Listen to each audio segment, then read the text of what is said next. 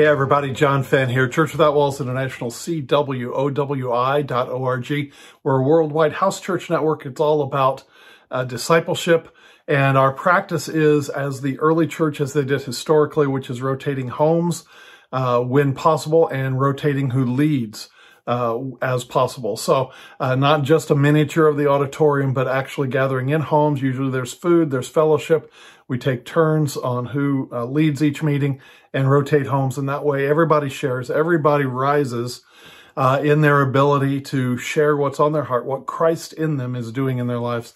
And anyway, visit our website. You can sign up for my weekly thoughts and my monthly e-newsletter. It's in those, the content of those, my weekly um, Friday morning uh, teachings called Weekly Thoughts and newsletters. That that's where we put uh, prophetic things, our conferences, our Zoom meetings, things of that nature. So sign up for that. You can find all sorts of things about house church and house church uh, uh, dynamics and everything at our website, cwowi.org.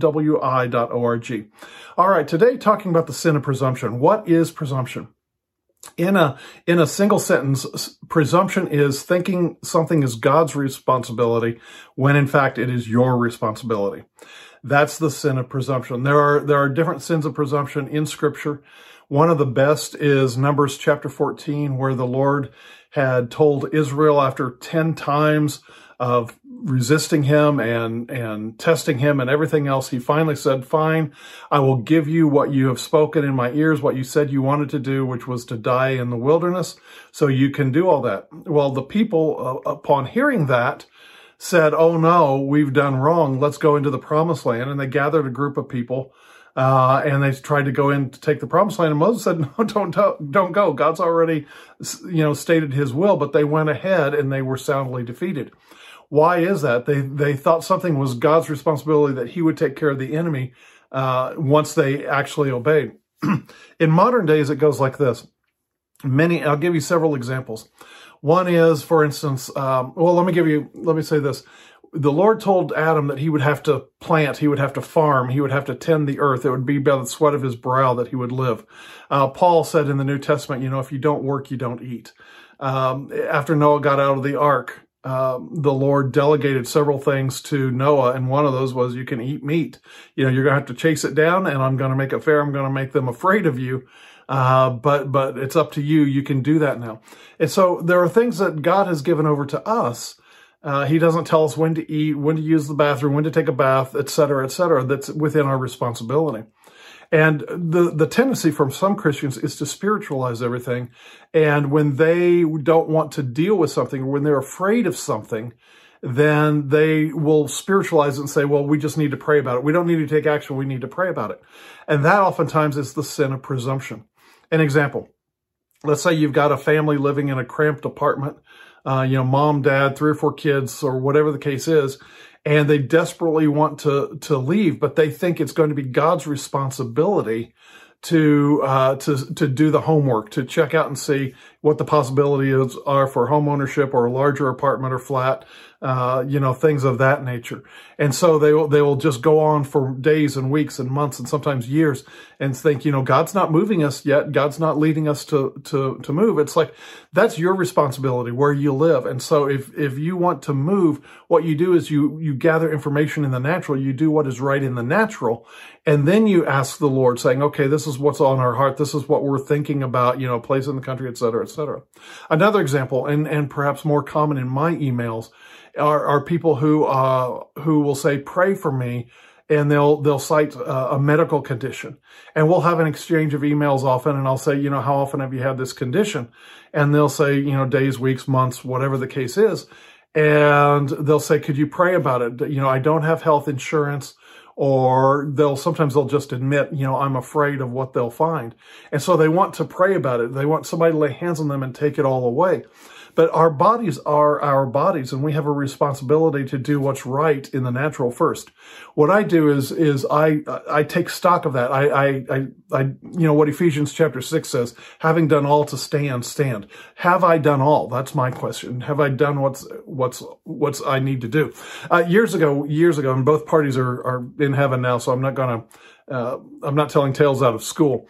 But years ago, we had a lady in our church uh, when we were small church in a rural setting, and she had a son. And this lady was very, uh, very tight with money, and so much so that everything she did, she was afraid of things. And her son got sicker and sicker, and the fever stayed, and the fever lingered. And us and, and other people around in the church said, you've got to get your son to the doctor because, you know, you don't want to mess with a, a virus. It could go to their heart. It could go, you know, it could be more serious. And he just stayed with this fever and it was very serious. I mean, everybody knew the consequences, but she said, but you know what? I'm, uh, I'm afraid I don't, you know, it's expensive to go to the doctor. They're going to charge us, you know, just to go in. And, and I don't want this to be for nothing. I, let's lay hands on him and, you know, it'll go away. Well, you know, the rule of thumb that we always used when our kids were, were young was we'll lay hands on you. And if you're not 100% better or showing dramatic signs of improvement within 24 hours, you're going to the doctor. You know, we don't make our children suffer because we are quote unquote standing in faith. You don't make other people suffer for that. Uh, and so anyway, finally, finally, after things got desperate and the, the boy was taken by ambulance, and it turns out that in fact the virus had gone to his uh, uh, heart valve and he had to have open heart surgery. And so back then it was like $65,000 for the surgery. Today it'd be probably three times that. Um, but but it, but again, what happened was she was amazed because he was a a, a youngster. Uh, there were scholarships, there were grants, and everything else, and they ended up paying nothing but maybe a hundred dollars or something like that for all his care. And she reflected on her sin against her son and and realize that she had been in presumption. And a lot of times people are like that, you know, I don't want to go to the doctor because they're afraid of what the doctor will say, or they they think the money they're going to get charged an arm and a leg and do thousands of dollars of tests. Well, they may, but you know, when you move forward in Christ, when you do the right thing, then He makes provision. I've seen people do that, you know, con- urged after you know prayer hasn't uh, healed them laying on of hands for whatever reason. After 24 hours they go to the doctor. They they get grants they get scholarship they get i don't know what the words are you know uh, taking where the care where it's, it's, broken down to where they can afford it or the bills are just completely um, uh, absorbed uh, in the the benefits section of the the hospital or the benevolence section. Um, another area besides uh, besides a home to live and and health has to do with bill collections and stuff. Sometimes people will get behind in their bills and they will uh, say, "Oh, pray for me. You know, I need this and I need that." And it's kind of like, "Well, have you talked to the people that you owe money to?" No, no, no. You know, they're afraid, and so be, they hide. They, they put faith out there. They think what is faith? It's actually presumption. Uh, and they don't realize God will provide for you if you do the right thing. And so they, they will say, let's just pray about it. Let's just whatever. And so the bills pile up one month behind, two months behind. Oh no, now we're facing cutoff. Now we're facing repossession. Now we're facing eviction. Now we're facing, well, did you talk to them at the beginning? Well, no. Why? If you get down to the nitty gritty, they were afraid. And they would much rather say, Father, take care of me, Lord, take care of me, than doing the right thing. Those are sins of presumption. And what you'll find is if you will go through that fear and do what is right, the Lord will make the way for you. He will provide for you. I've seen it over and over and over again. So anyway, the sins of presumption. Sin of presumption is thinking God's something is God's responsibility when it's in fact your responsibility. When Jesus healed in Mark chapter three, I think it is, and uh, the man, yes, Mark 3, uh, 1 through 6, the man with the withered arm, he said, stretch forth your arm. Jesus didn't take his arm and stretch it out for him. He said, stretch forth your arm, and the arm was re- restored. To the lame man, he said, take up your bed and walk. Jesus didn't do it for him. He said, you take up your bed and walk. There are certain things that we have to do to, to get the provision. I've shared before many times about how Jesus, before he fed the 5,000 and again before he fed the 4,000, he, uh, Luke's gospel, Mark's gospel tells us that he made them sit down in groups of 50s and 100s. Jesus organized he did what was right in the natural so that the blessing could flow in an organized and efficient fashion. Folks, don't be presumptuous and just think God's going to pour it out on you.